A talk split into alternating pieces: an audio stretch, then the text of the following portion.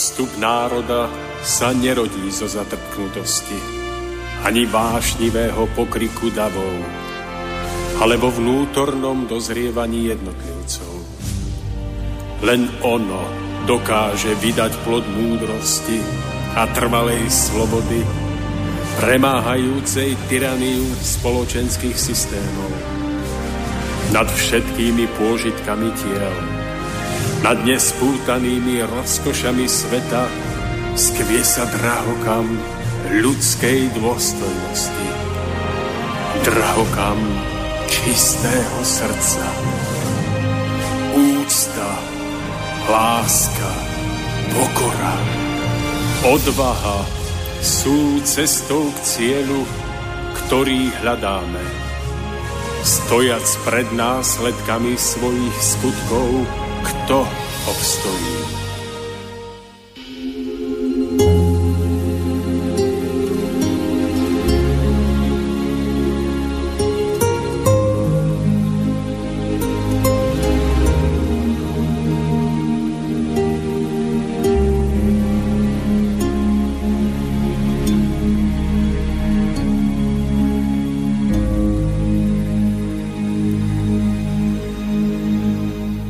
Žiť život a smieť silou svojho cítenia a myslenia nepretržite usmerňovať prúd duchovnej sily je pre nás, ľudí, zavezujúce. Existujú len dva možné smery na ceste napredovania. Jeden smeruje ku všetkému vznešenému a čistému, za svetlom, a druhý smer je všetkému čistému vzdialený, od svetla odvrátený. Nevyhnutné osudové rozhodnutie vykročiť zvoleným smerom je však aj napriek svojej dôležitosti a zavádzujúcim vplyvom okolia výsadne vecou slobodnej voľby, z ktorej pred dôslednými zákonmi stvorenia vzniká každému z nás plná osobná zodpovednosť. Ako sa však v dnešnej dobe staviame k zodpovednosti za naše myšlienky, slová a všetky viditeľné činy, ktoré o nás každodenne svedčia a utvárajú náš osud?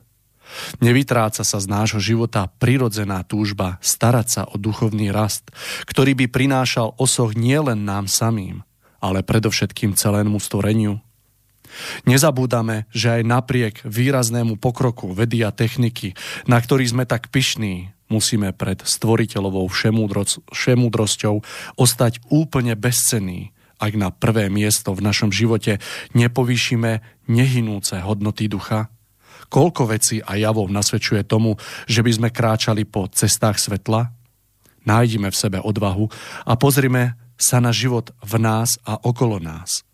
Počas celého života svojim chcením do stvorenia niečo zasievame a ústavične niečo žneme.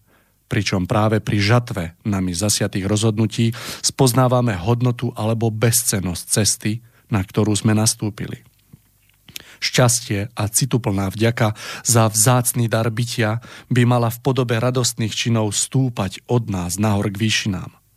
Radostná vďaka za bytie poskytnuté nám na ďalší duchovný vývoj, smerujúci k vysokému cieľu, ktorým je koruna väčšného a blaženého života v raji, v našom duchovnom domove. Kým sme s plnou silou schopní bojovať za svetlé a ušlatilé hodnoty, nesmieme stratiť ani hodinu – Veď kto vie, dokedy nám táto milosť bude ešte ponechaná. Dnes sa možno smieme tešiť zo zdravia, ktoré nám spolahlivo slúži, alebo dokonca z dobrého spoločenského postavenia, cez ktoré máme možnosť prenikavo pôsobiť a slúžiť dobru. Čo nás však čaká, ak poskytnuté možnosti nevyužijeme a nečakaným úderom osudu sa náhle ocitneme bezmocní a celkom odkázaní na pomoc druhých?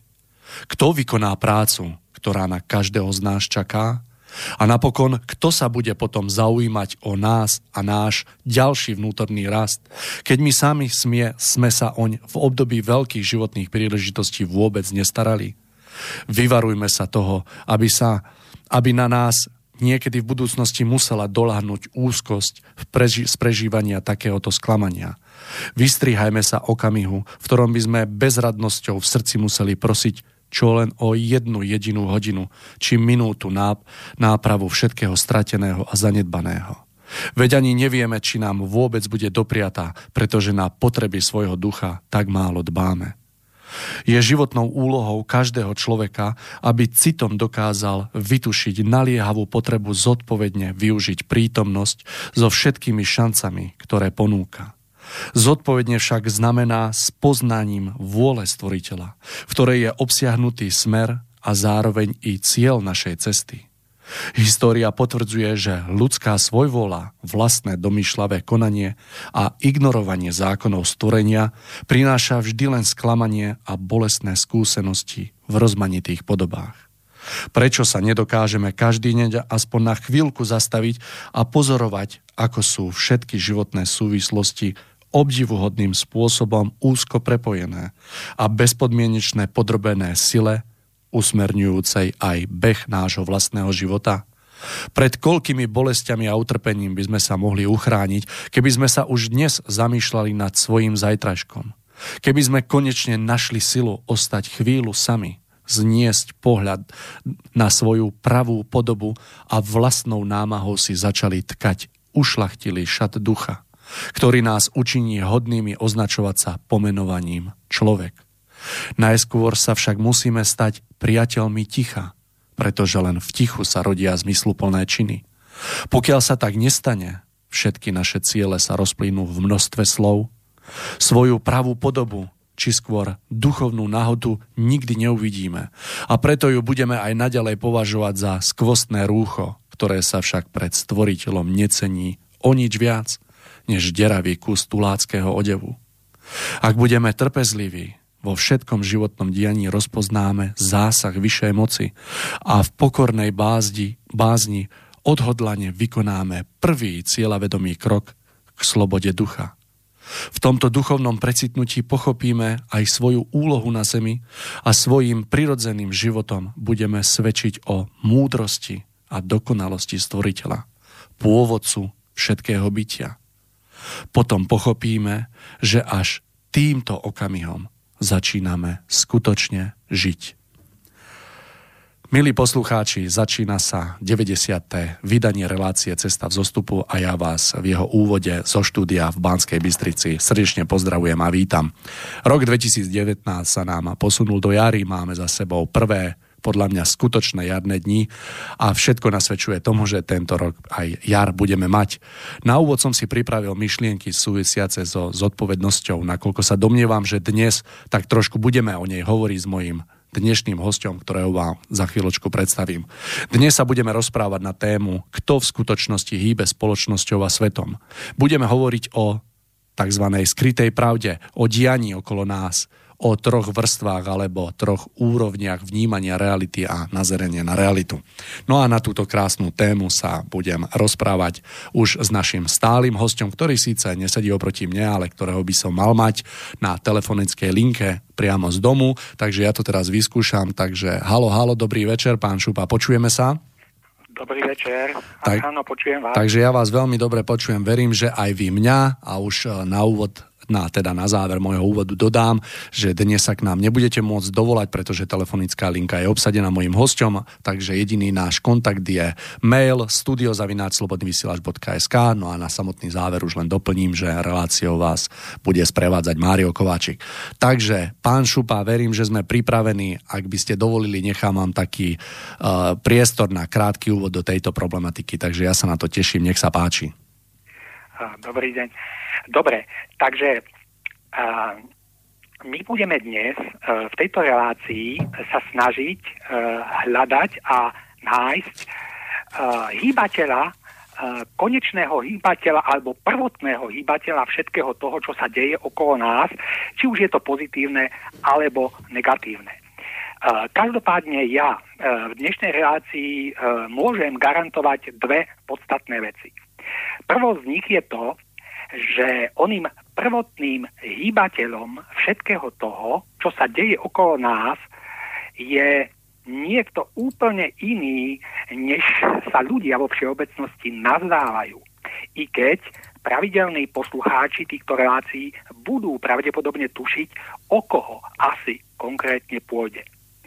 No a druhá vec, ktorá, ktorú môžem garantovať, je, že pri eh, postupnom prenikaní vrstvami spoločenského povedomia až k pravému pôvodcovi všetkého si dnes e, rozhodne nebudeme dávať servitku pred ústa a budeme pomenovávať veci tak, ako žiaľ v skutočnosti vyzerajú a akými oni naozaj sú. To znamená, že dnes tu nebudú činné ani aktívne nejaké milosrdné lži, ani nejaké e, rafinované zastieranie pravdy, ale e, v plnej nahote si ukážeme, ako to v skutočnosti vyzerá s našim svetom a aká je reálna vnútorná úroveň toho, čo my dnes tak vzletne radi označujeme pojmom ľudská civilizácia.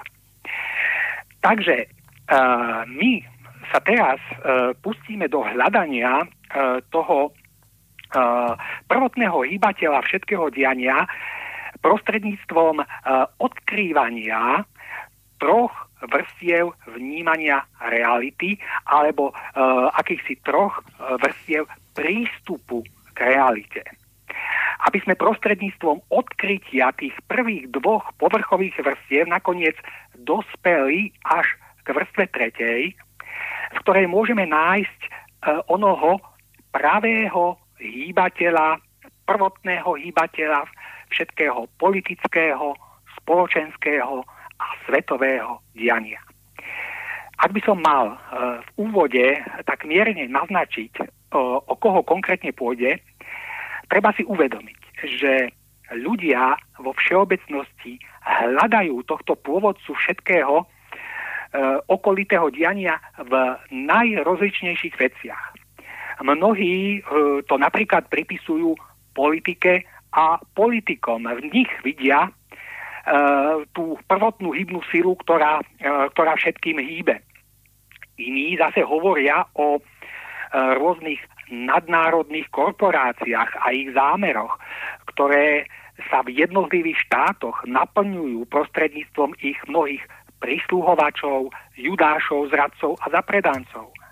Iní zase vidia tohto hýbateľa všetkého, a teda najmä toho negatívneho, vo zvrátenosti samotného kapitalistického systému ako takého. A takto by sme da, e, mohli pokračovať e, ešte ďalej.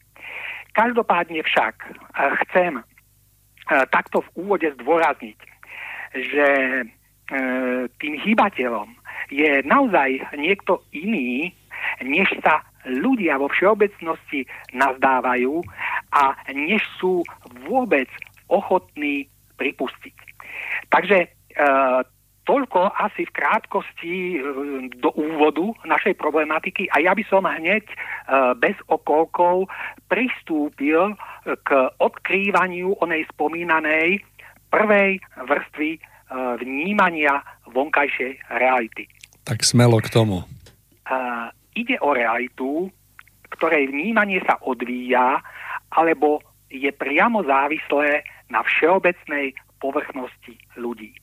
Je to teda čisto prvoplánové, povrchné a plitké vnímanie sveta, ktorému žiaľ podlieha absolútna väčšina svetovej populácie. Je to čisto konzumné vnímanie sveta a života, bez akejkoľvek ochoty a chuti hĺbšie sa zamýšľať nad vecami a nad tým, čo sa nachádza v hĺbke pod ich vonkajším povrchom. Je to čisto materialistické poňatie reality, v ktorom má cenu a v ktorom sa počíta len to, čo je možné mať, e, čo je možné dosiahnuť, čo je možné získať a na základe čoho si je možné užiť všetkých pôžitkov a radostí materiálneho sveta. Takéto sú žiaľ očakávania konzumnej väčšiny obyvateľstva našej planéty od života. Takéto sú ich ciele a takéto sú ich hodnoty. No a samozrejme, aký je dopyt, taká je potom nevyhnutne aj ponuka. Čo ľudia chcú, toho sa im potom napokon aj dostáva. A tak povrchnosť cieľov, hodnot a túžob väčšiny obyvateľstva priamo vytvára a formuje vonkajšiu realitu presne takým, takým spôsobom, ako ju všetci dôverne poznáme e, z toho nášho každodenného, obyčajného života. Ide o realitu, honby za akciami v supermarketoch, realitu ošialu vianočného nakupovania, realitu nablískaných nových značiek aut, realitu atraktívnych dovoleniek, realitu moderných mobilov, realitu naháňania sa za peniazmi a ziskom, realitu tvrdej práce, potrebnej na dosiahnutie uspokojenia všetkých svojich nikdy nekončiacich potrieb. Je to realita plitkej a prázdnej zábavy v televízii, realita plitkých a prázdnych rozhovorov, cieľov a hodnôt. Je to realita ktorá v podstate až na malé kozmetické chybičky systémovo, absolútne dokonale vyhovuje konzumnej väčšine. A žiaľ vyhovuje im až do takej miery, že keby snáď prišiel niekto, kto by sa im snažil ponúknuť čosi hodnotnejšie a hlbšie, považovali by to za niečo rušivé, za niečo nekompatibilné ich vlastnými prianiami nechápali by to a nerozumeli by tomu, pretože by to nechceli chápať a nechceli by tomu rozumieť. Bolo by im to lahostajné, pretože ich duševný obzor a schopnosť ich myslenia uviazli v povrchnosti a nenáročnosti presne tak, ako keď uviazne loď na pličine. Ide o duševný rozmer, jednoznačne sa pohybujúci iba intenciách pojmov chlieb a hry.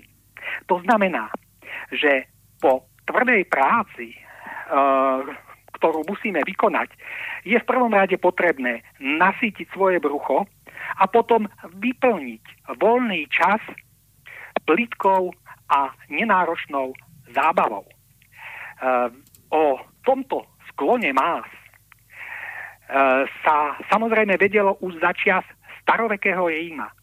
A doteraz sa na tom takmer nič nezmenilo.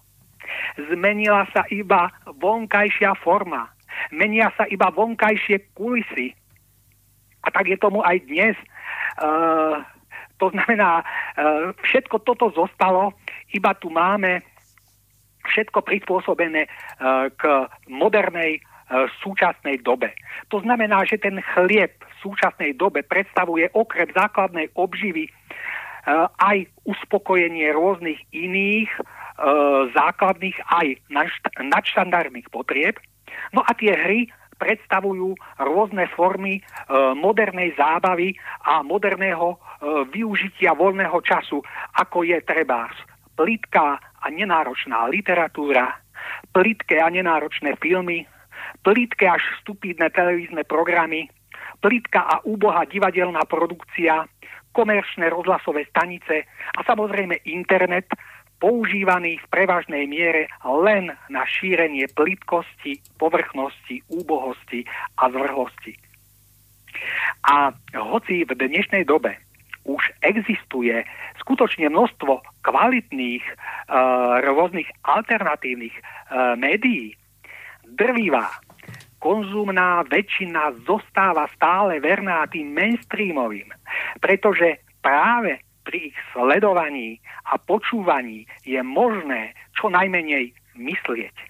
Nenáročnosť a plitkosť v myslení je totiž tým najdôležitejším kritériom toho, čo ma si príjmajú a čo už prijať nie sú schopné. No a šedé eminencie, stojace v pozadí, o ktorých budeme hovoriť v súvislosti s druhým stupňom vnímania reality, tento trend všeobecnej povrchnosti a plitkosti más intenzívne podporujú. Ba čo viac, stále pomaly zužu, znižujú hladku toho, čo sa masám v médiách ponúka, aby boli ešte viac duševne obmedzenejšie aby sa z nich skutočne stalo len slepé a tupé stádo, ktoré mm, je možné nahnať kamkoľvek, kde je to potrebné. Treba napríklad do protestov proti vlastným vládam, ktoré im chcú dobre. alebo treba do vojny proti fiktívnemu nepriateľovi a podobne. Týmto masám je totiž cielenou a premyslenou manipuláciou možné nahovoriť skutočne čokoľvek. Je im možné nahovoriť, že čierne je biele a biele je čierne. Je im možné nahovoriť, že ich priateľ je ich nepriateľom a naopak, že ich nepriateľ je ich priateľom. Je im možné nahovoriť, že dobro je zlom a zlo dobrom. Tieto masy sú totiž ako prstina vo vetre, ktorá sa kláti tam, kam fúka vietor mainstreamovej mediálnej manipulácie. A je smutné, že tomuto všeobecnému trendu plitkosti a ľudskej malosti sa nevyhli ani cirkvi.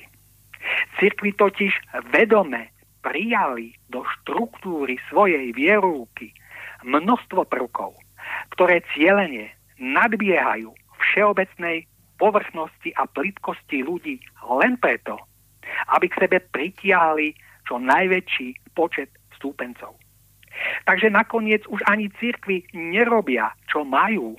To znamená, nevychovávajú zrelé a samostatne duchovne stojace osobnosti, utvárajúce svoj zodpovedný vzťah k životu na základe vlastného zvažovania, skúmania a presvedčenia.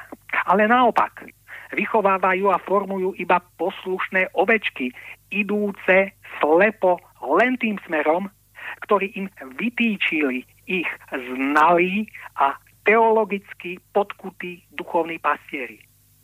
Cirkvi neučia ľudí ryby chytať tak ako by mali. Ale tieto ryby im oni sami neustále servírujú v podobe hotových duchovných práv, o ktorých už netreba vôbec premýšľať a ktoré je treba iba prijať. No a masám, ktorým vlastné premýšľanie padne za ťažko, takýto prístup dokonale vyhovuje. Takže sú vlastne všetci spokojní. O všetkých týchto veciach by sa samozrejme dalo ešte dlho hovoriť, ale je to zbytočné, pretože s týmto povrchne prvoplánovým vnímaním reality sa v každodennom živote stretnete všade, kdekoľvek sa len pohnete, stačí mať iba otvorené oči. Stretnete sa s ním v autobuse, vo vlaku, v práci, v reštaurácii, na obrazovkách televízií, vo filmoch, v kinách, v divadlách, v časopisoch a kdekoľvek inde. To, čo budete vidieť a vnímať, predstavuje jedinú realitu, ktorá reprezentuje duševný obzor väčšiny obyvateľstva. No a títo otroci vlastnej plitkosti a povrchnosti v tom nebadajú nič prázdneho a neuspokojivého, nič ľudsky nedôstojného. A všetko im to v podstate, ako som už povedal, až na nejaké e, malé chybičky dokonale vyhovuje. Takže nemajú potrebu na tom nič zásadného meniť. A e, ani na tom nechcú nič meniť. A práve tento typ ľudí sa dokonale hodí, e, na pra- a práve na tento typ ľudí sa dokonale hodí známy Goetheho výrok, že najúbohejšími otrokmi sú tí, ktorí si vo svojom zotročení myslia, že sú slobodní. Tento výrok sa dá iba minimálnym spôsobom zmeniť a dokonale vyhovuje aj súčasnej modernej realite, v ktorej sa nachádzame. A zmeniť sa dá jednoducho takto. Najúbohejšími otrokmi sú tí, ktorí si vo svojom konzumne materialistickom zotročení myslia, že sú slobodní. Takže uh, týmto výrokom a týmto konštatovaním uh, by, som, uh, by sme mohli ukončiť opis prvej vrstvy vnímania reality, ktorej žiaľ podlieha väčšina obyvateľstva našej planéty. No pán Šupa, je, je to asi pravda, je to tak, že naozaj o, väčšia časť obyvateľstva žiaľ podlieha práve tomuto takému povrchnému, konzumnému, takému nazval by som to prvoplánovému nazeraniu na život. Chcem sa opýtať, neviem, či to tam odznelo, chcem sa opýtať, prečo práve, preč, alebo pre, prečo táto skupina je tak obrovská? Uh, viete, uh, ľudia majú sklon k povrchnosti, alebo ľudia majú všeobecne sklon ísť tou jednoduchou cestou, alebo cestou jednoduchšieho odporu. To znamená, uh, ak teda mi niekto sprostredkováva niečo, čo je pre mňa nenáročné, čo odo mňa nič nevyžaduje, nad čím nemusím uvažovať, tak proste uh, väčšine ľudí sa táto cesta javí ako proste cesta schodná. No ale tým sa vlastne dostávajú do pasce tej vlastnej povrchnosti a uh, potom to už ide len z kopca. Takže to je asi žiaľ ako ten všeobecný sklon k akejsi pohodlnosti a povrchnosti a, a, a, akýsi sklon k vyvinúťu čo najmenšej námahy. Mohli by sme povedať, že uh, to je práve tá široká cesta, široká brána. Á, áno, áno, presne tak. Je to presne, presne tak. tak no. Dobre, presuňme sa jednoducho k tomu druhému stupňu, takej druhej úrovni na zaranie na realitu, ktorú sme si mohli pomenovať nejaká úroveň konšpiračná, takže skúsme k tomuto v krátkosti. Áno, áno. Nech sa páči.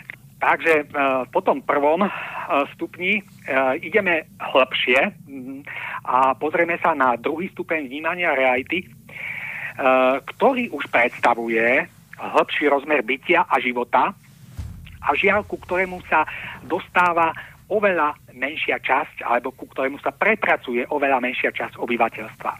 I keď sa zdá, že v poslednej dobe tento počet pomaličky mierne narastá. Je to stupeň vnímania reality, v ktorom si ľudia začínajú uvedomovať, že existuje ešte aj iná skrytá a hĺbšia realita, ako iba tá povrchná a prvo, prvoplánová a plitká, ktorá im je neustále a rôznymi spôsobmi podsúvaná ako tá jediná, a to teda najmä e, spomínanými mainstreamovými médiami. E, títo ľudia si uvedomujú, začínajú uvedomovať, že pod e, tým vonkajším pozlátkom ilúzie liberálneho kapitalizmu ako toho najdokonalejšieho systému, aký vôbec ľudstvo dokázalo vyvinúť, sa skrýva čosi iné, čosi temné, nízke a skazené, čo v skutočnosti smrdí ako hromada hnoja. Tento druhý stupeň vnímania reality môžeme definovať, ako pán Kováčik spomenul, aj ako stupeň konšpiračný. O tom, že to v podstate v ľudstve vždy fungovalo takýmto spôsobom, že pod povrchom vonkajšieho lesku sa skrývala tá najneuveriteľnejšia podlosť a skazenosť, svedčia predsa už Ježišove slová, prednesené pred 2000 rokmi, ktoré adresoval farizejom a zákonníkom, to znamená ľuďom predstavujúcim vo vtedajšom svete určitú elitu. Povedal im totiž, že sú ako nabielené hrobky. Zvonka honosné, krásne a majestátne, ale vo vnútri plné hniloby a najrozmanitejšej nečistoty. Nedávno som sa stretol s jedným krátkým úslovím, ktoré dokonale vystihuje práve túto istú skutočnosť a znie. Existujú ľudia, ktorí, sú zo všetkých, ktorí zo všetkých strán vyzerajú perfektne. Zľava, sprava, spredu i zozadu. Len nie znútra. No a presne toto isté platí aj vo vzťahu k súčasnému systému usporiadania vecí ľudských v ktorom dnes žijeme. To znamená, že na jednej strane je tu vonkajší lesk, sú tu rôzne pozitíva um, toho, tej modernej doby, v ktorej žijeme, ktoré sú neustále mainstreamovo prezentované a vystavované na obdiv. Avšak na druhej strane tu máme desivú zákulisnú nízkosť a neuveriteľnú podlosť a skazenosť, o ktorej samozrejme ľudia prvého stupňa vnímania reality nemajú ani len tušenia. E, toto je závažné tvrdenie, ktoré chce samozrejme dôkaz. A ten dôkaz je takýto. Redakcia ženského časopisu Madame Eva urobila svojho času exkluzívny rozhovor s manželkou slovenského ministra zahraničných vecí Miroslava Lajčáka. Redaktorka časopisu sa s pani Jarmilovou, Lajčákovou, Hargašovou, mimochodom známou slovenskou um, hlásateľkou a moderátorkou, rozprávali hlavne o rodine, o deťoch a o tom, aké to bolo, keď s manželom bývala v New Yorku počas jeho práce na pozícii prezidenta válneho zhromaždenia OSN. Redaktorka sa v tejto súvislosti spýtala pani Lajčákovej, či si myslí, že svetový mier je v záujme tých, ktorí dnes riadia svet. A manželka slovenského ministra zahraničia na to odpovedala šokujúcu vec. Miro mal v týme istého špičkového ekonóma. Myslím, že bol na zozname 100 najvplyvnejších ľudí na svete. Mal strhujúcu prednášku, kde hovoril, že 2200 ľudí vlastný majetok, ktorého časť by stačila na vyriešenie hladu v Afrike. Môj manžel sa stretol s vysoko postavenými a bohatými ľuďmi a teraz dobre počúvajte, ktorí ho seriózne žiadali. Nech im vysvetlí, prečo podľa neho nie je vojna dobrá. Vojna predsa podľa nich točí ekonomiku a prináša nové pracovné miesta. Tento čriepok politických reálí manžela e, pani Hardašovej teda odhaluje, že za zatvorenými dverami sa vôbec neriešia nejaké svetové problémy. Že najbohatší tohto sveta majú úplne iné starosti a úplne iné plány že im ide jedine o peniaze a o ekonomické záujmy, pričom rozpútanie vojen považujú za najväčší motor svetovej ekonomiky. Každá bomba, ktorá niekam dopadne, je podľa nich požehnaním pre globálnu sionistickú ekonomiku, pretože bude potrebne zničenú krajinu obnoviť. A ako? No predsa pomocou úverov. Rekonštrukcia prebehne na úver a ekonomika zdanlivo rastie. Stavajú sa nové domy, nové cesty, ľudia sa stiahujú za prácou. Ide však len o ilúziu konjunktúry a rastu. Pravda je totiž taká, že jediným výsledkom tohto procesu je vznik zotročených štátov, národov a ich zadlžených štátnych rozpočtov, ktoré nepôjde nikdy splatiť. Krajiny budú naveky dlhovať a zostanú otrockými vazalmi. A ak sa niekto pokúša o slobodu svojho národa, dopadne ako Nikolás Maduro, ako Bashar Assad, alebo dokonca ako Muhammad Kadáfi. Milí poslucháči, toto je pravda o realite nášho sveta. Týmto spôsobom uvažujú, a nielen uvažujú, ale aj jedenajú tí najbohatší a najmocnejší nášho sveta toto z nich uh, spravilo uh, ich uctievanie uh, peňazí a kapitálu ako tej najvyššej modly, aká vôbec existuje. No a my sa teraz práve z tohto uhla pohľadu pozrime podrobnejšie na súčasné svetové dianie. Pád socialistickej sústavy, vrátanie rozpadu Sovietskeho zväzu znamenal oddialenie neodvratného krachu západného kapitalistického systému. Ten v 90. rokoch nabral nový dých tým, že sa mu na východe otvorili trhy pre umiestnenie svojej nadprodukcie a zároveň zdroje lacnej pracovnej síly a súrovín. Rusko e, otvorilo západu svoje dvere do Korán v nádeji a očakávaní, že mu pomôže vybudovať spoločnosť všeobecného blahobytu. A čoho sa dočkalo?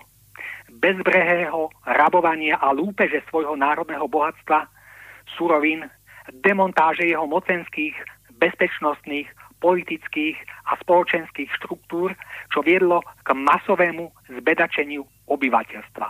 Teraz sa toto isté v podstate deje s Ukrajinou. Rozpadol sa sociálny systém a milióny ľudí zomierali od hladu a biedy svetovládne mocenské elity, nazvime ich svetovládci, na čele s centrálnymi bankármi jasali. svet mali doslova po, ako na dlani a mohli naštartovať svoj odveký sen nastolenia totalitnej svetovlády globálneho fašizmu pod hlavičkou nového svetového poriadku. Svet pod diktátom svetovládcov spel k oveľa horšej podobe globálnej fašistickej totality než pred druhou svetovou vojnou. Na prelome tisícročí sa však zlé Rusko pod vedením Putina vymklo z rúk svetovládcov a začalo sa spametávať zo spôsobených hrôz a nastúpilo cestu obnovy svojej suverenity, či už vojenskej a ekonomickej. Svetovládci si uvedomili, že bez ovládnutia Ruska nový svetový poriadok nejako nevybudujú a začali doslova šalieť. Vsadili všetko na jednu kartu. Buď sa im podarí za pomoci domácej vlastizradnej oligarchie a byrokracie vyvolať Rusku štátny prevrat či občianskú vojnu, alebo budú musieť na Rusko vojensky zautočiť aj s veľmi pravdepodobným použitím nukleárnych zbraní. Svet sa ocitol na hrane seba zničenia. Šialenstvo najzločinnejšieho krídla svetovládcov, e, ktorú, mm, ktorých reprezentujú tzv. americkí jastravy, spôsobilo, že sa od e, tejto skupiny odčlenila a postavila proti nej tá časť mocenských elít, ktorá si uvedomuje, že Spojené štáty slabnú a ustupujú z pozícií celosvetového hegemona. A táto časť už značnú časť svojho kapitálu a financií presunula na východ, hlavne do Číny, z ktorou sa v budúcnosti počíta ako s novým nástrojom uplatňovania svetovlády na miesto USA. To znamená, že my tu máme druhé krídlo svetovládcov, E, ktorých môžeme nazvať globalistami. E, títo globalisti, ktorí stoja v opozícii voči svetovládcom, chcú urobiť z Číny nové centrum svetovlády. Čína je už v súčasnosti totalitnou spoločnosťou so štátnym kapitalizmom, kde naplno prebieha experiment totálneho ovládnutia a zotročenia človeka v podobe bodovacieho systému hodnotenia ľudí podľa ich lojálnosti a poslušnosti voči diktatúre vládnej moci s následnou možnosťou či nemožnosťou využívať spoločenské, sociálne a ekonomické výhody tohto režimu globalistom. Aj s pomocou amerických vlastencov a kresťanov sa podaril husársky kúsok, keď dosiahli víťazstvo Trumpa v prezidentských voľbách. Toto víťazstvo jasne vykryštalizoval tri základné sily bojujúce o moc na globálnej politickej mape sveta.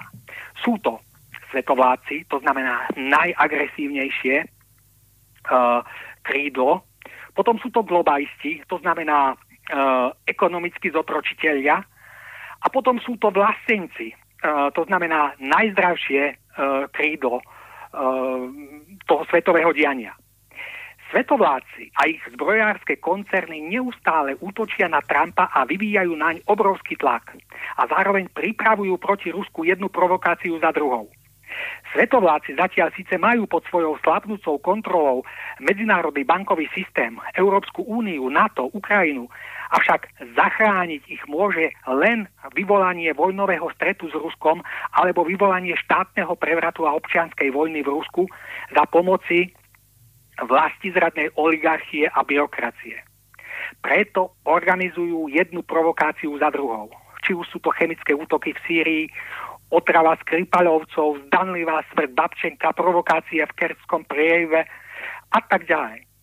Ich služobníci na čele so Sorošom, Merkelovou, Macronom a Porošenkom sa síce činia, avšak od globalistov a nacionalistov dostávajú silné protiúdery.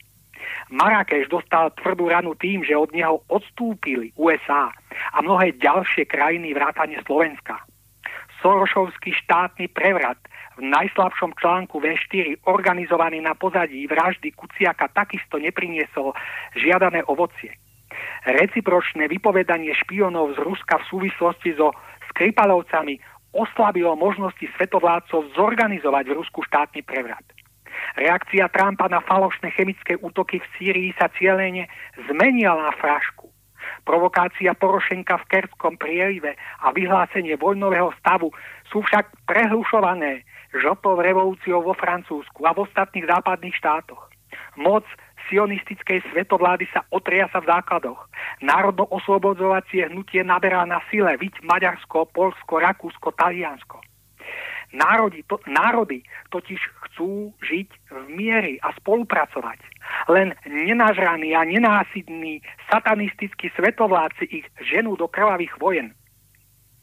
Revolúcií, prevratov v mene hromadenia bohatstva a uplatňovania svojich mocenských svetovládnych ambícií. Bežní ľudia si čoraz viacej uvedomujú, že do vojen a vraždenia ich ženú moci páni, kým obyčajní ľudia všetkých národov chcú spolu nažívať v miery. A toto elity desí. Desí ich, že ľud nakoniec definitívne odmietne krvácať za ich mocenské svetovládne záujmy. E, krvácať tak, ako sa to ešte teraz deje na východe Ukrajiny, kde svoju krv prelievajú Ukrajinci a zároveň aj príslušníci ruške, ruskej menšiny. A to v mene záujmov ročiodovských satanistických monštier a ich poskokov typu Porošenka či Soroša. Raz však tieto monštrá budú musieť zaplatiť za zločiny páchané proti ľudskosti a proti mnohým národom našej planéty. Tak e, asi takýto je v hrubých rysoch pohľad pod povrch prosperujúcej kapitalistickej rozprávky, ktorý je nám prezentovaný mainstreamovými médiami. Aby sme si mali teda v stručnosti všetko toto zhrnúť, tak na svetovej scéne máme v súčasnosti tri síly vzájomne bojujúce o moc. Prvá z nich sú svetovládci. Sú to agresívni šialenci, ktorí plánujú vojny a teror za účelom dosiahnutia svojich svetovládnych zámerov. Uh, druhá skupina sú globalisti. Je to ako, uh, nemajme rúžové okuliare, je to taktiež sila, rovnako usilujúca o svetovládu, avšak žiaľ cestou, a, a teda uh, ibaže cestou ekonomického zotročenia národov a obyvateľstva. No a treťou, najzdravšou silou je sila jednotlivých národných štátov, usilujúcich o prosperitu a v širšom kontexte o vzájomnú rovnoprávnu spoluprácu medzi národmi. To znamená, takáto je dnes v súčasnosti situácia na našej planéte e, pod tým krásnym povrchom, ktorý sa nám dnes e, e všade prezentuje. Takže e, týmito slovami Eh, by som, eh, alebo týmto opisom by sme mohli ukončiť druhú vrstvu vnímania reality a potom postupne prejsť uh, k tej tretej. Pán Šupa, v, v tomto vašom stupe nám prišiel jeden taký mailik a myslím si, že sa týka práve tejto časti, aby som vám prečítal. Uh, náš poslucháč Milan, dobrý večer. Myslím si, že uh, mnoho tzv. veriacich ľudí sa nachádza práve v tomto stave vnímania, vnímania re, reality, kedy stratili samostatnosť a ich viera je mŕtva. Kam, kam to potom všetko smeruje, keď väčšina ľudí žije život taký, aký žije? Pýta sa, že či sa to dá zvrátiť, či je to možné zvrátiť a ako. A tým by som aj ja tak apeloval takú otázočku smerom k vám, že jednoducho ten stav, ktorý ste opísali, vnímam, že naozaj tá realita je taká, aká je. Či je možné e, to nejako zvrátiť, pretože to napätie je jasne vnímateľné a či, či nás to proste nejaký taký stred čaká, alebo je možné sa nejako od toho odvrátiť. Ako vy vnímate práve túto časť? Áno, áno. Či je to možné zvrátiť? Áno, samozrejme je to možné zvrátiť, veď ľudia musia poznať pravdu. Veď preto robíme túto reláciu, preto existuje slobodný vysielač, prečo existujú rôzne alternatívne médiá, aby ľuďom padla tá páska z očí, aby sa zobudili z tej, z tej rozprávkovej ilúzie kapitalizmu a aby prehliadli a mm, jednoducho tá základná osveta by mala byť to základné otváranie očí ľuďom tým, že vlastne tie veci by mali pokračovať ešte ďalej až do tých duchovných súvislostí bytia, pretože toto tu všade chýba. A práve v dnešnej relácii vlastne sa my dostaneme až do tej tretej úrovne reality, ktorá sa nachádza pod týmito dvomi, kde skutočne nájdeme tú prvotnú príčinu, na základe ktorej je možné zmeniť tento skutkový stav. Takže vlastne v podstate o tom, odpoveď na tú otázku bude vlastne v celej tej, v celom tom treťom stupni vnímania reality, ku ktorému sa teraz dopracujeme. Tak ja sa naň teším a pán Šupák, dovolíte, dali by sme si krátku prestávočku, máme 45 minút relácie za nami, takže ak dovolíte, dáme krátku prestávočku, ktorú Aha. vyplníme piesňou, no a po nej budeme pokračovať. No a uh, ja si myslím, že veľmi vhodná skladba po tomto zadefinovaní tejto reality je Sima Martausová a Normálny život. Chcem úplne normálny život, normálne dni chcem a zda veľa. Chalúbku v horách a záhradu so susedmi zdieľať. Len tak objať si muža a mať pocit, že mám kam ísť. Len tak objať si muža a mať pocit, Mne stačí izba, láska, čo siaha až do hlbokých jam.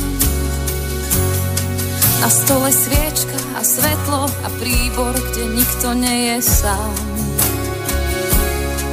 Nechcem jak v divadle žiť, chcem zdolať vrchol, odkiaľ je vidieť všetko. Spievať a hrať a chovať včely, tak ako môj detko. Piec buchty deťom a vnúčkám a krmiť všetky cudzie zvery.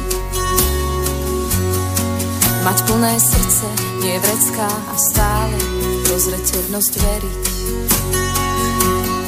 Mne stačí človek a rieka, kde budem len tak bosá stáť. Nechcem mať slávu a autá, chcem šťastie, čo nenechám si vziať. Žiadne kontá, splátky a zmluvy a zaprataný dvor.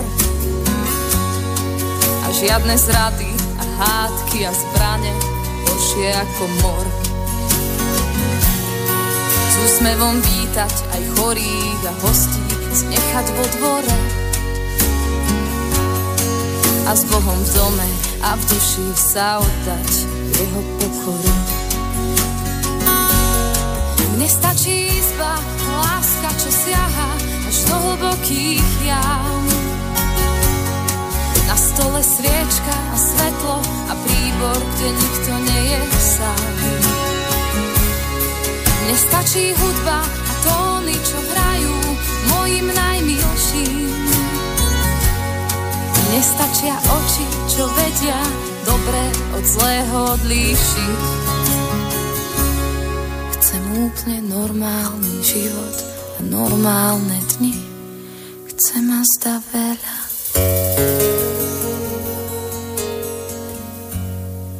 Tak Sima Martausová a Normálny život myslím si, že veľmi krásna skladba. E, pravdou ostáva, že všetci ľudia na tejto zemi až na nejaké výnimky si naozaj želajú mier a chcú svoj život prežiť v šťastí napriek e, pár ľuďom alebo pár vyvoleným, ktorí dneska ťahajú za nitky, na zanitky a nie sú ochotní nejako povoliť zo svojho alebo uvoľniť zo svojho bohatstva, tak je táto situácia taká, aká je.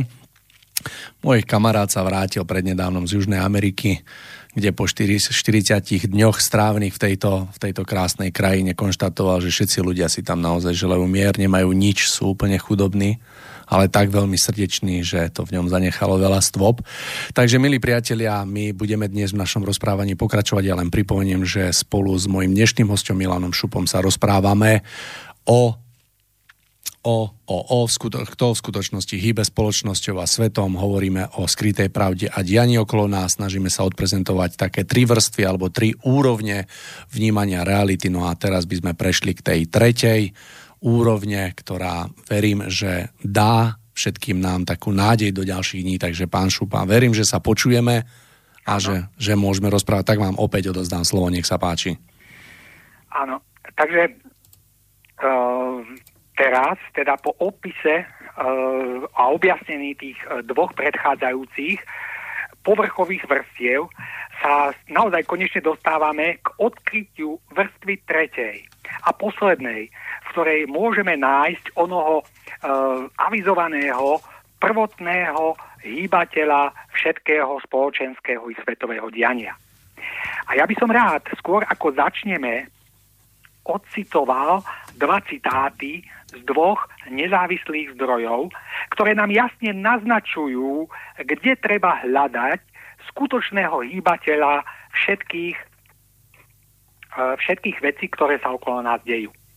Prvý citát uh, je, pochádza od najvýznamnejšieho slovenského národovca Ľudovita Štúra, ktorý povedal Nie len vlády sú zlé, ale aj ľud je často skazený. A vlády len odrážajú jeho kvality. No a druhý citát uh, je, pochádza z duchovne filozofického diela s názvom Vo svetle pravdy, kde sa píše – Obyčajní ľudia nie sú obeťami pomerov, v ktorých sú nútení žiť.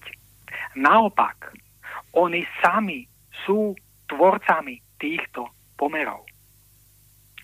To znamená, ak máme tieto veci rozmeniť na drobné, že my, obyčajní a jednoduchí ľudia, nie sme v skutočnosti obeťami svetovládcov a globalistov, ktorí robia to, čo robia a usilujú sa o to, o čo sa usilujú. Znamená to, že my, obyčajní a jednoduchí ľudia, sme charakterom a kvalitou vlastných hodnôt, ktoré uznávame, sami prispeli k sformovaniu spoločnosti a sveta do takej podoby, akú sme v súčasnosti nútení prežívať. Lebo všetko to, čo sa okolo nás deje, je v skutočnosti len zákonitým odrazom toho, aký my sami vnútorne sme. Je to vždy len odrazom alebo vonkajšou projekciou náš samotných, nášho vlastného vnútra a jeho hodnot. Toto je skutočná pravda o prvotnom hýbateľovi súčasného spoločenského, politického a svetového diania. Ak sme teda predtým hovorili o prvom konzumnom a prvoplánovom stupni vnímania reality a potom i o druhom tzv. konšpiračnom stupni vnímania okolitého sveta, tak tieto dva pohľady predstavujú dve strany jednej mince. A síce jej líc a jej rúb. A teraz sa pozrieme na to, kto túto mincu v skutočnosti drží vo svojich rukách, kto ňou platí a e, čo za ňu dostáva. Čo za ňu dostáva zaplatené. To znamená, že teraz sa podrobnejšie pozrieme na mechanizmus toho, ako to všetko v skutočnosti funguje, ako obyčajní ľudia v skutočnosti hýbu tým svetovým dianím. Je už totiž najvyšší čas, aby konečne padol ustavične živený mýtus o tom, že hlavnú zodpovednosť za všetko zlé, čo prežívame u nás doma alebo aj vo svete, môžu politici, potom veľké nadnárodné korporácie a nakoniec svetová elita najmocnejších a najbohatších.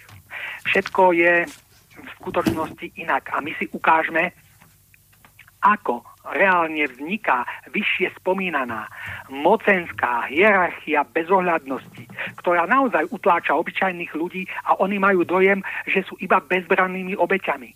Obeťami bezcharakterných politikov, obeťami dravého nadnárodného kapitálu alebo obeťami úzkej svetovej elity, ktorá má s ľudstvom svoje vlastné temné plány. Otvorene a bez obalu treba zdôrazniť, že obyčajní ľudia nie sú žiadnymi nevinnými obeťami systému a pomerov, ktoré musia znášať. Obyčajní ľudia totiž splodili tento systém, podporujú ho a stále ho udržujú pri živote. Ako to teda celé funguje? Uvediem takýto príklad. Predstavte si sporo a provokatívne odetú ženu kráčajúcu po ulici, ktorá na seba doslova priťahuje chlipné pohľady mužov. Ba neraz provokuje i vulgárne poznámky. Ide samozrejme o naozaj nízke mužské jednanie, ktoré nie je možné ospravedlniť, ale treba si uvedomiť, že najväčší podiel na tom e, nesie v prvom rade ten, kto tomu, kto, k tomu dáva prvotný podnet.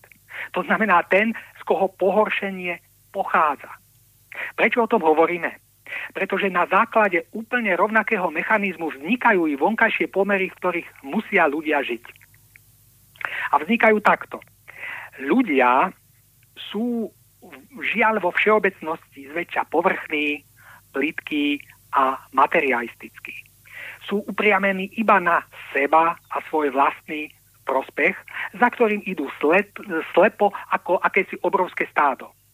A tieto ovce, táto masa vo svojej povrchnosti a plitkosti života zameraného úzkoprso iba na seba doslovne provokuje inú kategóriu ľudí, tzv. v úvodzovkách šikovných, k tomu, aby profitovali z ich sklonu k všeobecnej plitkosti a malosti aby jednoducho e, tieto negatívne sklony más obratne využili e, ku svojmu prospechu na ich ovládanie a zotročenie prostredníctvom e, chýb a nedostatkov väčšiny ľudí. Funguje to teda takto. Keďže masy priťahuje živočíšna telesnosť, tí v úvodzovkách šikovní im ju doprajú a doprajú im ju vo filmoch, v knihách, v časopisoch alebo na internete. Nech sa do nej masy ponoria a nech sa do nej ponoria tak intenzívne, že už nebudú mať záujem skoro o nič iného. Pretože masy priťahuje plitka až primitívna zábava najrozličnejšieho druhu. Tak tí šikovní v úvozovkách im ju opäť bohato doprajú.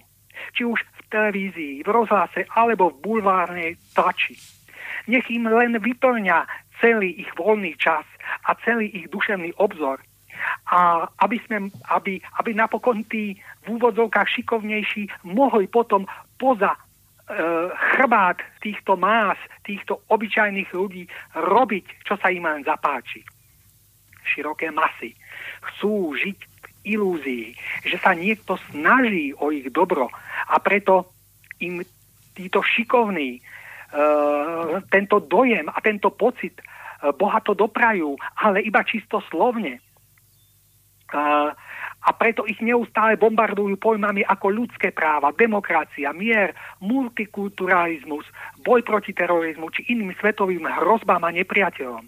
Živia nich, živia v nich takúto ilúziu dobra, pričom pod pláštikom tejto ilúzie robia úplný opak. Ale veď masy sú tak naivné a nemysliace, že nikdy e, nepoznávajú skutočné úmysly týchto tzv. šikovných. A ak sa aj niekto e, medzi týmito e, obyčajnými ľuďmi nájde, čo trošku uvažuje, väčšina aj tak neuverí jeho tzv. konšpiračným ľudom. Súčasný systém sa podobá stupňovitej pyramíde. Jej základ jej prvý stupeň tvoria obyčajní ľudia so všetkými vyššie spomínanými chybami a necnosťami. No a každý ďalší stupeň pyramídy e, predstavuje o trochu vyšší hierarchický stupeň moci, profitujúcej z negatívnych vlastností más. A takto ide od jedného stupňa pyramídy k druhému stále vyššie a vyššie až sa nakoniec v tomto stupňovaní moci dostaneme k našim politickým špičkám a potom k politickým lídrom svetového formátu stojacim nad nimi. Tí sú zase ovládaní mocnými nadnárodnými korporáciami a tieto sú ovládané tzv. elitou, čiže najbohatšími ľuďmi sveta, stojacimi na samom vrchole pyramídy a sústredujúcimi vo svojich rukách obrovskú moc. Ale uvedomme si jednu vec – že stabilita každej pyramídy, ba každej stavby je možná jedine vtedy, ak stojí na pevnom základe. No a tým pevným základom, na ktorom stojí súčasný pyramidálny systém moci, je plitkosť, povrchnosť, konzum, materializmus, nízke vášne a úbohý duševný a duchovný obzor obyčajných ľudí, ktoré idú ako slepé stádo jedine za svojim vlastným prospechom. Toto je základ, na ktorom celá stavba vznikla a ktorý celú stavbu drží. A ak sa aj striedajú rôzni vládcovia, rôzne spoločenské systémy alebo rôzna politická garnitúra, charakter ovládania más zostáva stále rovnaký. Stále rovnaký, pretože to najpodstatnejšie, to najzákladnejšie, čiže ľudia so svojimi chybami, nedostatkami a nízkosťami zostávajú stále rovnakí. Je to teda celé tak, že tí hore so všetkými ich negatívnymi vlastnosťami v skutočnosti ľuďom, ľuďom nevládnu. Ale obyčajní ľudia samotní svojimi chybami a nízkosťou svojej duše umožňujú, aby im vládli práve ľudia takéhoto druhu. Ľudia plní bezohľadnosti, chamtivosti, egoizmu, pokritectva, karierizmu a túžby po neobmedzenej moci poznania všetkých týchto zásadných skutočností, ale zároveň vyplýva, že k obratu, k lepšiemu môže dôjsť jedine z dola. A tu sa dostávame vlastne k odpovedi na tú otázku poslucháča. Ak sa totiž hodnotovo zmení základ, čiže obyčajní ľudia, zmení sa tým absolútne všetko. Ak sa teda zmení smerom k vyšším a ušľachtilejším hodnotám prvý stupeň pyramídy, musí byť taktiež nevyhnutne nahradená celá hierarchia moci ľuďmi novej hodnotovej línie. Netreba preto vôbec žiadnych re- revolúcií v doterajšom slova zmysle. To, čo je treba, aby sa celkový život ľudí zmenil k lepšiemu, je jedine veľká revolučná zmena hodnot. Revolučná zmena hodnotového zamerania más, ktorá je schopná zmeniť tvár celého terajšieho sveta. Pretože ak sa zmení základ, musí sa nevyhnutne zmeniť aj všetko to, čo bude stáť na tomto novom základe. A to od základu až po samotný vrchol pyramídy. Pochopme už predsa konečne jednoduchú pravdu a detsky jednoduchú zákonitosť, že spravodlivosti sa môže predsa dostať jedine tomu, kto je sám spravodlivý. Že dobra sa môže dostať jedine tomu, kto je sám dobrý že ľudskosti a ohľaduplnosti sa môže dostať iba tomu, kto je sám ľudský a ohľaduplný. Že čestne môže byť pristupované iba k tomu, kto je sám čestný a tak ďalej a tak ďalej. Avšak všeobecný sklon ľudí k nečestnosti, zlu, nespravodlivosti, bezohľadnosti a iným nízkym negatívnym vlastnostiam musel nevyhnutne splodiť práve taký negatívny a zvrátený systém moci, aký nám vládne v súčasnosti. Ľudia, obyčajní, jednoduchí a prostí ľudia, zmente sa. Zmente sa k lepšiemu a tým zmeníte všetko. Tým privodíte tú najzásadnejšiu zmenu v dejinách, pretože pohnete základom, na ktorom všetko stojí. Lebo jedine v zmene jednotlivcov, tých najobyčajnejších ľudí, v ich hodnotovom obrate k vyššiemu, lepšiemu a ušľachtilejšiemu sa skrýva kľúč k zásadnej zmene charakteru ľudskej civilizácie na planete Zem. O tom, v koho rukách sa skrýva skutočná moc, sa však zarito mlčí. Je naopak intenzívne živené presvedčenie, že jednotlivec a tzv. obyčajný človek nič nezmôže. A robí sa ešte mnoho iných vecí preto, aby ľudia nikdy neprecitli a zostali žiť v blude, že im skutočne vládnu tí, ktorí stoja na najvyšších priečkách pyramídy moci. Mocní nášho sveta zrážajú najrozličnejšími spôsobmi obyčajných ľudí nadol a všemožne ich duševne a osobnostne devalvujú, len aby neprecitli k poznaniu moci, ktorá sa skrýva v ich rukách v neuveriteľnej moci zmeniť svet prostredníctvom zmeny seba samých. Áno, skutočná moc nespočíva v rukách tých, ktorí nám vládnu, ale v rukách tých, ktorí ich nechávajú vládnuť. A preto budú tzv. mocipáni tohto sveta do nekonečna, či už mediálne, alebo mnohými inými spôsobmi ohlupovať masy a duševne ich degradovať, len aby to nepochopili. Aby nikdy nepochopili, že jedine oni sami majú v rukách skutočnú moc. Moc zmeniť a meniť veci okolo seba. Moc zmeniť celú spoločnosť i celý svet a to cez hodnotovú zmenu seba samých.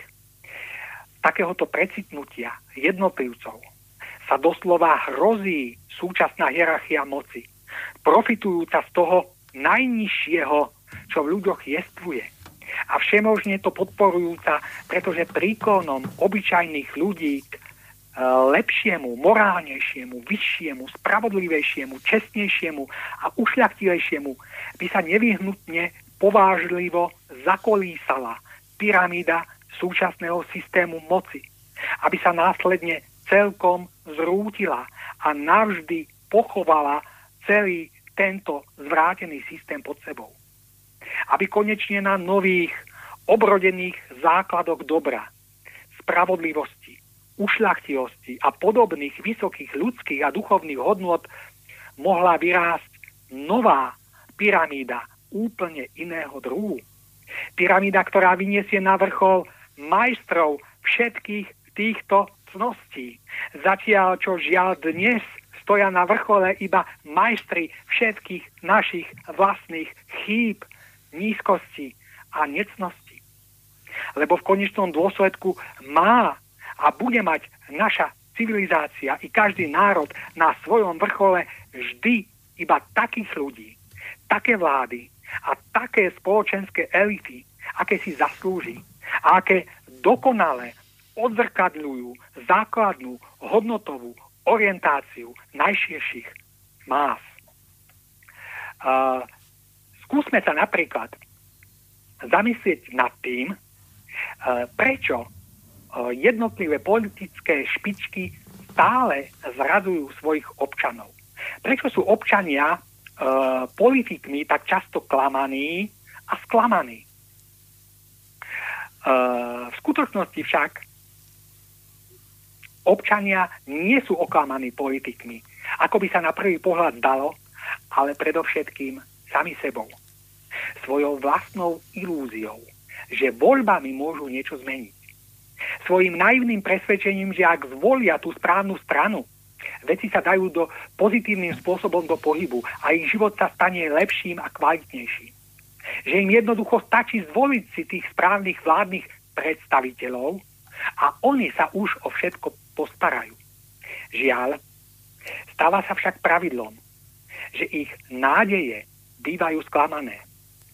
Veľmi rýchlo po voľbách sa totiž ukáže, že u novej vládnej garnitúry sa spravidla skôr alebo neskôr začnú objavovať takmer tie isté chyby, ako u tej predošlej. Že aj oni, rovnako ako tí pred nimi, zavádzajú, manipulujú, uprednostňujú vlastné stranické záujmy, pestujú elitárstvo a myslia na svoj vlastný prospech. Toto samozrejme vyvoláva v ľuďoch nespokojnosť. Klasickým obrazom takejto nespokojnosti bývajú návštevníci pohostinstiev všetkých cenových skupín, sediaci pri pive a svorne nadávajúci na vládu a politikov. Všetci títo nespokojenci by však mali vedieť, že k zmene, k lepšiemu nepríde, ba ani nemôže prísť z hora, ako oni očakávajú. Mali by totiž vedieť, že každý národ má vládu presne takej kvality, akú si zaslúži. Presne takej kvality, ako je on sám. Mali by vedieť, že zlepšenie života v spoločnosti nemajú v skutočnosti v rukách politici, ale oni samotní, jednoduchí a obyčajní ľudia, ktorí tvoria základné bunky spoločnosti. Mali by vedieť, že k zmene života k lepšiemu dochádza jedine vtedy, ak sa jednotliví ľudia, žijúci v spoločnosti, sami snažia stať lepšími čistejšími, spravodlivejšími, čestnejšími a ľudskejšími. Jedine takýmto úsilím jednotlivcov o dobro sa môže začať meniť atmosféra spoločnosti k lepšiemu. A následne môže byť potom celý národ obdarovaný dobrou vládou. Môže obdržiať dobrú vládu, pretože si ju zaslúži. Nijaký národ totiž nemôže mať nikdy inú vládu, než si zaslúži. To je zákon. Dobrá vláda je odmenou národa, ktorého člen, členovia usilujú o dobro, čest, ľudskosť, spravodlivosť a ušlachtilosť. Dobrá vláda je odmenou národa, ktorého základné stavebné kamene, čiže jednotliví ľudia usilujú o vysoké a ušľachtilé hodnoty. Kto teda naozaj chce zmenu k lepšiemu, musí sa sám začať usilovať stať lepším. Dúfať totiž v akúkoľvek zmenu k lepšiemu bez nášho osobného pričinenia v naivnom presvedčení, že to za nás urobí niekto iný, je alibizmus. Dúfať v to, že ja si budem hovieť vo vlastných chybách, necnostiach a neresiach, že budem povolovať úzdu vlastnej nečestnosti, neušľachtilosti a nespravodlivosti a niekto iný, nejaká dobrá vláda konečne privodí k zmenu lepšiemu, Dúfať v takéto niečo je číra utopia a absolútny nezmysel. Áno, je každopádne maximálne pohodlné sedieť niekde pri pive a nadávať na vládu, ktorá je neschopná. Schopná vláda je totiž podľa všeobecnej, všeobecnej naivnej predstavy taká, ktorá si dokáže poradiť sama. Jedine ona sama má dokázať učiniť život lepším bez toho, že by sa v tomto smere E, museli e, namáhať bežní rádoví občania. Veď v konečnom dôsledku členovia vlády sú predsa za to e, dobre platení. Takto uvažovať je naozaj veľmi pohodlné, pretože to hlavné bremeno spočíva na niekom inom. Iba nie na mne. Ja, obyčajný človečik, som predsa príliš bezvýznamný na to, aby som mohol niečo ovplyvniť. Ja sa tak môžem maximálne posťažovať a trpezlivo čakať, že sa snáď jedného dňa stane konečne zázrak. Ľudia, nežíme v podobnom blúde a omyle. V blúde a omyle dokonale vyhovujúcom našim slabostiam a našej pohodlnosti. Nikto za nás nič neurobí. Vždy budeme mať len takú vládu, akú si zaslúžime akú si zaslúžime tým, aký sme my samotní. Ako my samotní vážne usilujeme o dobro, čest, ľudskosť a ušlachtilosť. My, jedine my sme strojcami vlastnej lepšej budúcnosti. Ak neučiníme nevyhnutný krok a nezačneme sami od seba, nikdy sa nejakej lepšej budúcnosti nedočkáme. Nikto iný nám ju za nás nevytvorí ani nevybudujeme. Nevybuduje. Nijaká politická strana, ani nejakí štátnici. Veľkou a doposiaľ nepoznanou zákonitosťou totiž je, že ľudia na vrcholných riadiacich postoch spoločnosti so všetkými ich chybami a slabosťami predstavujú v istom zmysle zrkadlo, v ktorom má národ možnosť spoznať svoju vlastnú tvár zrkadlo, ktoré národu neomilne hovorí. Ľudia, takíto ste. V súčasnosti sa totiž na vrchole spoločnosti nachádzajú, ako už bolo spomenuté, práve majstri našich vlastných chýb. Chyby a nedostatky predstaviteľov politickej moci totiž zrkadlia chyby a nedostatky národa, z ktorého zišli. Ak túto zákonitosť a toto prepojenie dokáže národ pochopiť a jeho základné bunky, čiže jednotlivci, sa začnú vedome meniť k lepšiemu, potom, jedine potom sa budú môcť do vedenia štátu postupne dostávať ľudia o mnoho vyšších morálnych a mravných kvalít. Lebo práve vládu takýchto ľudí si bude potom národ celkom oprávnene zasluhovať. Myslieť si, že ja osobne som príliš nepatrným na to, aby som niečo zmenil, je blúd. Je to zásadný omyl, ktorým sa ľudia snažia ospravedlniť svoju lenivosť. Každá spoločnosť sa totiž skladá z jednotlivcov a morálna a mravná úroveň každého z týchto jednotlivcov určuje a ovplyvňuje morálnu a mravnú úroveň celej spoločnosti, ako i úroveň politickej reprezentácie, ktorá daný národ spravuje. Všetko je teda úplne inak. Každý z nás nesie obrovskú osobnú zodpovednosť za to, či bude naša spoločnosť smerovať k lepšiemu. Ak totiž vážne a zodpovedne začneme meniť seba samých k lepšiemu, začneme tým zároveň meniť k lepšiemu absolútne všetko. A práve o tomto zásadnom dosahu jednotlivcov na charakter veľkého celku spoločnosti by sa malo začať viac otvorene hovoriť. Mal by sa o tom učiť a mal by si byť toho vedomý každý človek. Každý z nás by, mal konečne, by si mal konečne uvedomiť, aká veľká zodpovednosť spočíva na jeho vlastných bedrách. Ak ale túto osobnú zodpovednosť. Z nejakého dôvodu neprevezmeme, ak budeme iba lenivo dúfať, že lepší život za nás a pre nás vybuduje niekto iný, nejaký štátnik, vodca alebo správna politická strana, potom si môžeme byť 100% istí, že sa skutočného zlepšenia kvality nášho života e, takýmto spôsobom, ako by sme, to predstavo, ako by sme si to predstavovali, nikdy nedočkáme. Uh, ja by som uh, už teraz, keď sa blížime k záveru popisu uh, tejto tretej úrovne vnímania reality, použil uh, citát alebo využil pár slov od Johna Hancocka, ktorý dokonale potvrdzuje vyššie popisovanú zákonitosť vzťahu medzi druhom hodnot, ktoré ľudia uznávajú a charakterom vlády, ktorú musia znášať.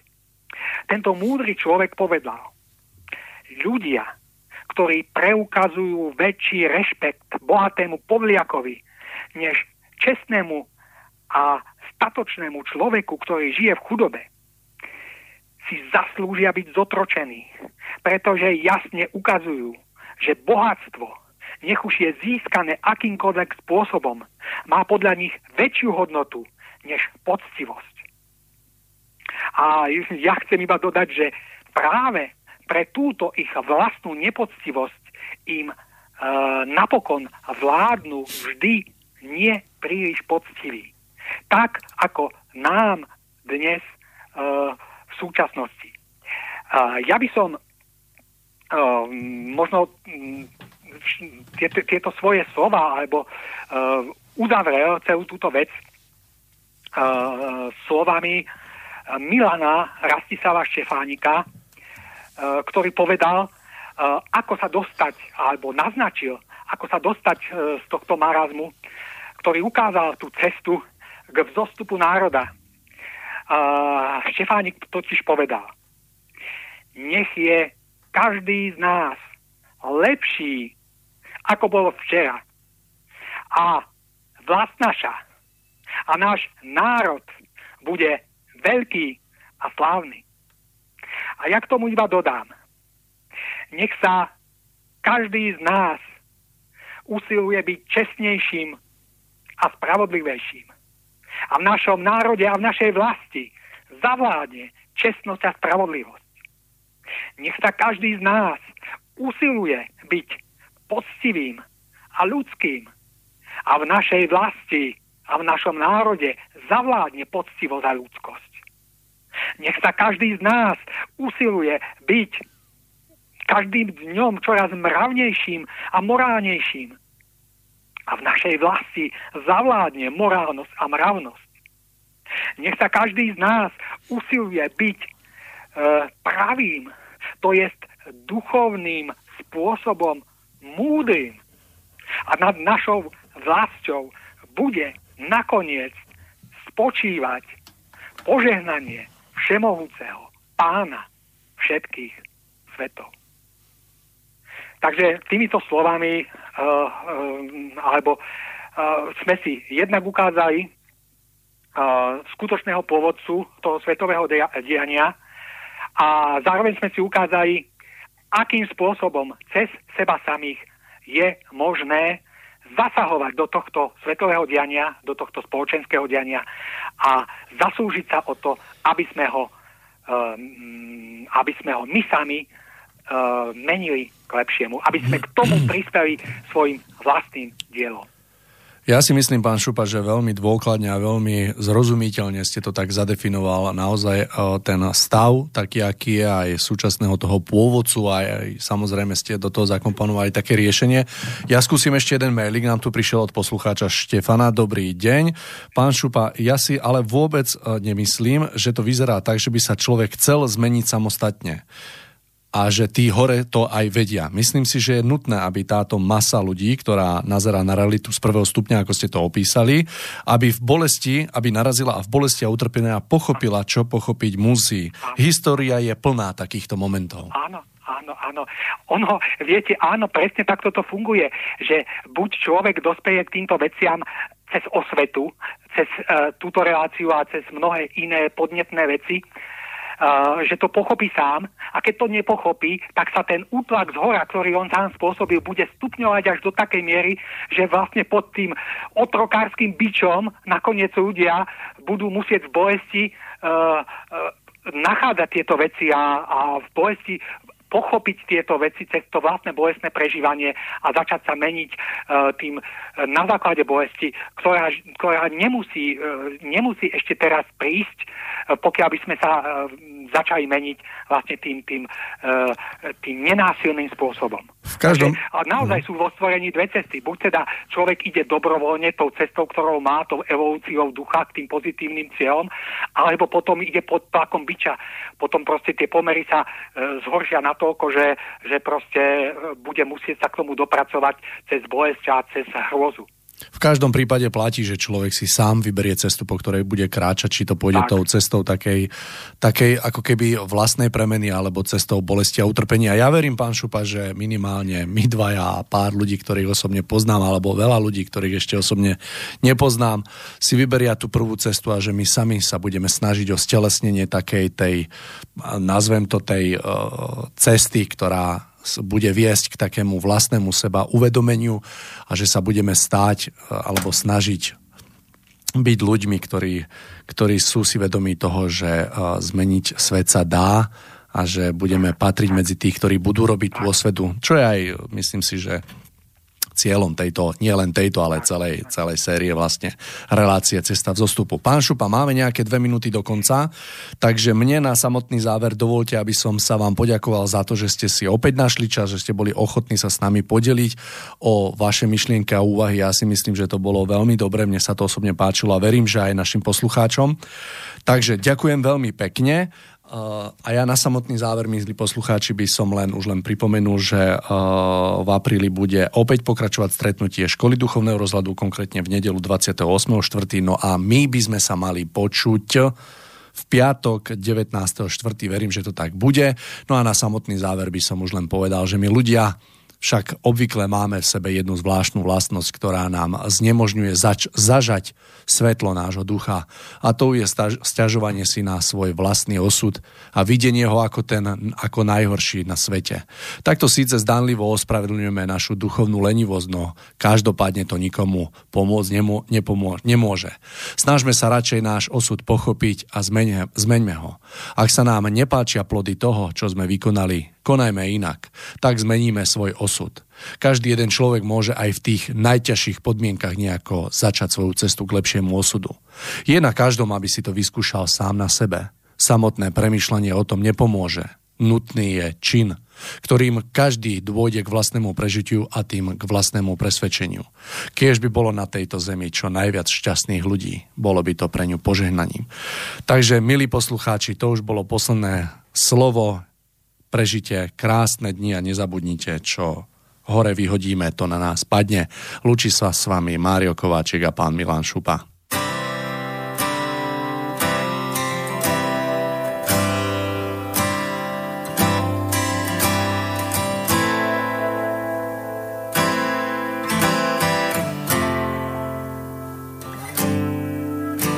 Tou cestou, tím směrem, Prý bych se dávno měl dát. Když sněží, jde to stěží, ale sněhy pak tají. Ku sněhy tě zanech, ty slíbí a dají. Víc síly se prát, na dně víc dávat, než brát. A i když se vleče a je schůdná jen v kleče, donutí přestat se zbytečně ptát, jestli se blížím k cíli, kolik zbývá víry, kam zvou svodidla, co pod mě nelžou. Jsou vám zpátky a plítvám řádky, co že už mi doma neotevřou. Nebo jít s proudem, na lusknutí prstů se začít hned smát.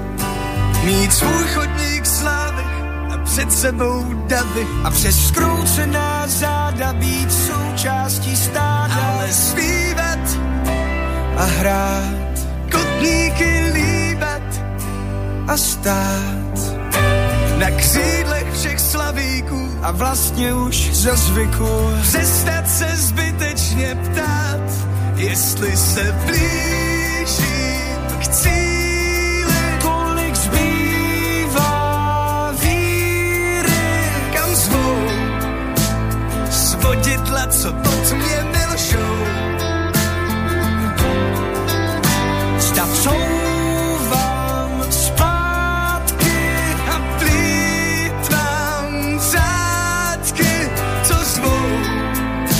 že už mi doma neotevřou.